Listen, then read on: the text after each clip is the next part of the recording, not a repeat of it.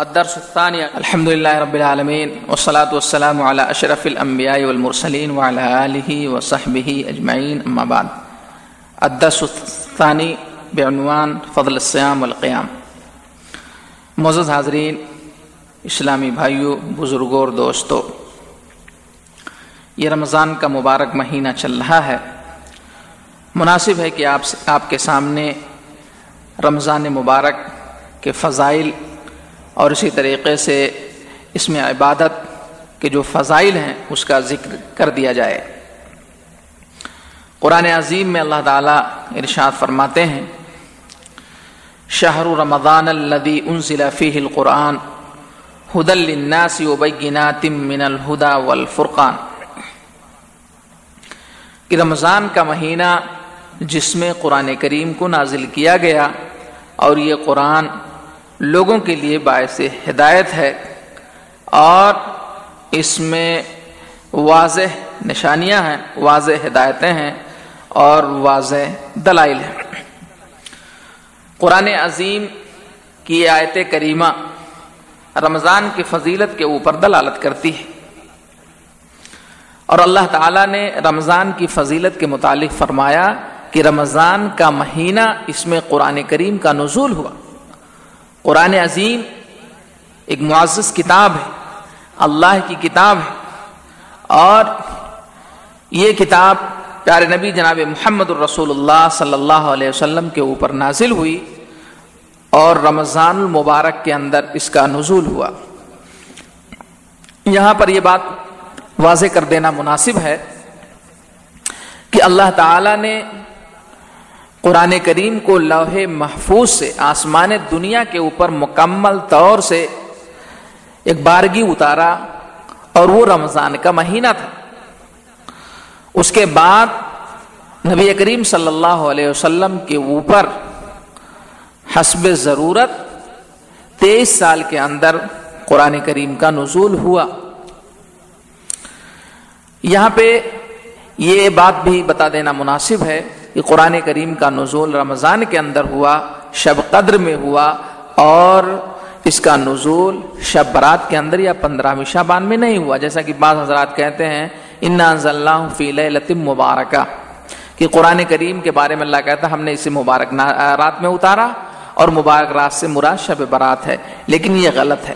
اس لیے کہ قرآن کریم کی یہ آیت کریمہ جس میں اللہ فرماتا شہر رمضان اللہ فی القرآن، رمضان کا مہینہ جس میں قرآن کریم کو نازل کیا گیا۔ اسی طریقے سے دوسری جگہ اللہ فرماتا اللہ فی لیت القدر، کہ ہم نے لیت القدر میں قرآن کریم کو اتارا۔ ان دو آیت کریمہ سے یہ پتہ چلتا ہے کہ قرآن کریم کا نزول رمضان کے اندر ہوا اور وہ آیت کریمہ جس میں اللہ تعالیٰ نے کہا، انا انزل فی لطم مبارکہ۔ ہم نے قرآن کریم کو مبارک رات میں اتارا، اس سے مراد شب قدر ہے، نہ کہ شب برات۔ اسی طریقے سے نبی کریم صلی اللہ علیہ وسلم فرماتے ہیں، بنی الاسلام علیہ خمس۔ اسلام کی بنیاد پانچ چیزوں پر ہے۔ شہادت اللہ الہ الا اللہ وان محمد رسول اللہ و اقام الصلاح و اطاع الزکا و حج البیت و سوم رمضان۔ اس بات کی گواہی دینا کہ اللہ کے سوا کوئی حقیقی معبود نہیں اور محمد اللہ کے رسول ہے نماز قائم کرنا زکوٰۃ دینا اور بیت اللہ کا حج کرنا، رمضان کا روزہ رکھنا۔ تو یہ یہ حدیث مبارک مبارک نبی کریم صلی اللہ علیہ وسلم کی یہ حدیث جسے بخاری اور مسلم نے روایت کیا ہے، اس سے بھی رمضان کی فضیلت ثابت ہوتی ہے۔ اسی طریقے سے ایک اور روایت ہے، نبی کریم صلی اللہ علیہ وسلم فرماتے ہیں کل عمل ابن آدم يضاعف له الحسنة بعشر أمثالها إلى سبعمائة ضعف. قال الله سبحانه سبحانه، إلا الصوم فإنه لي وأنا أجزي به. رواہ ابن ماجہ. آپ صلی اللہ علیہ وسلم فرماتے ہیں کہ ہر نیکی جسے ابن آدم انجام دیتا ہے، دس گنا سے لے کر کے سات سو گنا تک اس کا ثواب ملتا ہے۔ یعنی آدمی کی جیسی نیت ہوتی ہے اور اخلاص کی قدر و قیمت جس طریقے سے اس کے اندر پائی جاتی ہے، اس کے مطابق اللہ تعالیٰ اس کے اجر و ثواب کو بڑھاتا ہے۔ لیکن روزہ، اس کا مقاؤ مرتبہ اس سے بھی کہیں زیادہ بلند و بالا ہے۔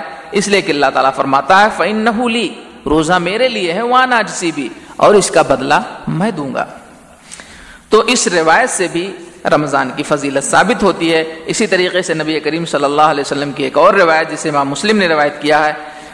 آپ فرماتے ہیں، الصلوات الخمس والجمعۃ الى الجمعہ ورمضان الى رمضان مکفرات لما بینہن اذا تنبت الکبائر کی پانچ نمازیں اور ایک جمعہ سے لے کر کے دوسرے جمعہ تک اور ایک رمضان سے لے کر کے دوسرے رمضان تک یعنی ایک جمعہ سے لے کر کے دوسرے جمعہ تک کوئی شخص نماز پڑھتا ہے یا ایک رمضان سے لے کر کے دوسرا رمضان جو آتا ہے، اس میں وہ روزے رکھتا ہے، تو یہ اعمال اس کے لیے کفارہ بنتے ہیں جبکہ وہ بڑے بڑے گناہوں سے بچے، بڑے گناہوں سے جب بچا جائے۔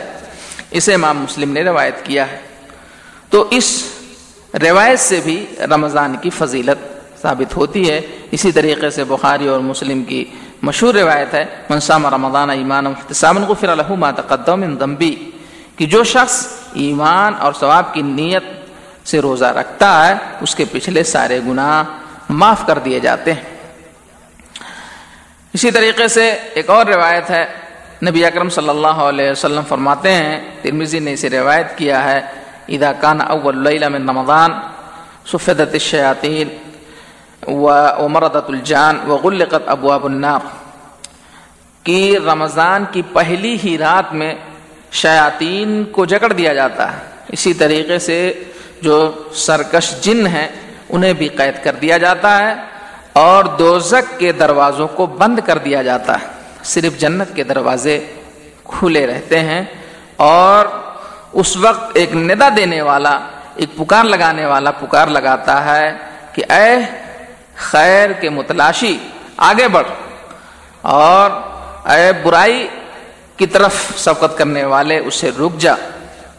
اور اسی طریقے سے کہا جاتا ہے کہ اللہ کے لیے اس دن بہت سارے بندے ایسے ہوتے ہیں جو جنہیں اللہ تعالیٰ دوزک کی آگ سے آزاد کرتا ہے۔ یہ ترمیزی کی روایت ہے۔ تو یہ چند روایتیں آپ کے سامنے ذکر کی گئیں، جس سے رمضان کی فضیلت بخوبی واضح ہوتی ہے۔ مختصراً یہ کہ ملائکہ جو ہے روزہ داروں کے لیے استغفار کرتے ہیں، شیاطین کو جکڑ دیا جاتا ہے اور اسی طریقے سے جنت کو مزین کیا جاتا ہے۔ اس میں للت القدر ہے، جس کی فضیلت کے بارے میں کہا گیا ہے کہ خیر من الفشار ہزار مہینے سے بہتر ہے۔ اسی طریقے سے رمضان کی آخری رات میں اللہ تعالیٰ روزے داروں کی مغفرت کر دیتا ہے۔ اگر کوئی اس میں عمرہ کرتا ہے تو اسے حج کے برابر ثواب ملتا ہے۔ دوزخ سے نجات دی جاتی ہے۔ قرآن کریم کا نزول اس میں ہوا، وغیرہ وغیرہ۔ یہ چیزیں جس سے رمضان کی فضیلت ثابت ہوتی ہے۔ دعا کریں کہ اللہ تعالی ہمیں رمضان مبارک کی قدر کی توفیق سے نوازیں آمین۔ السلام علیکم رحمۃ اللہ وبرکاتہ۔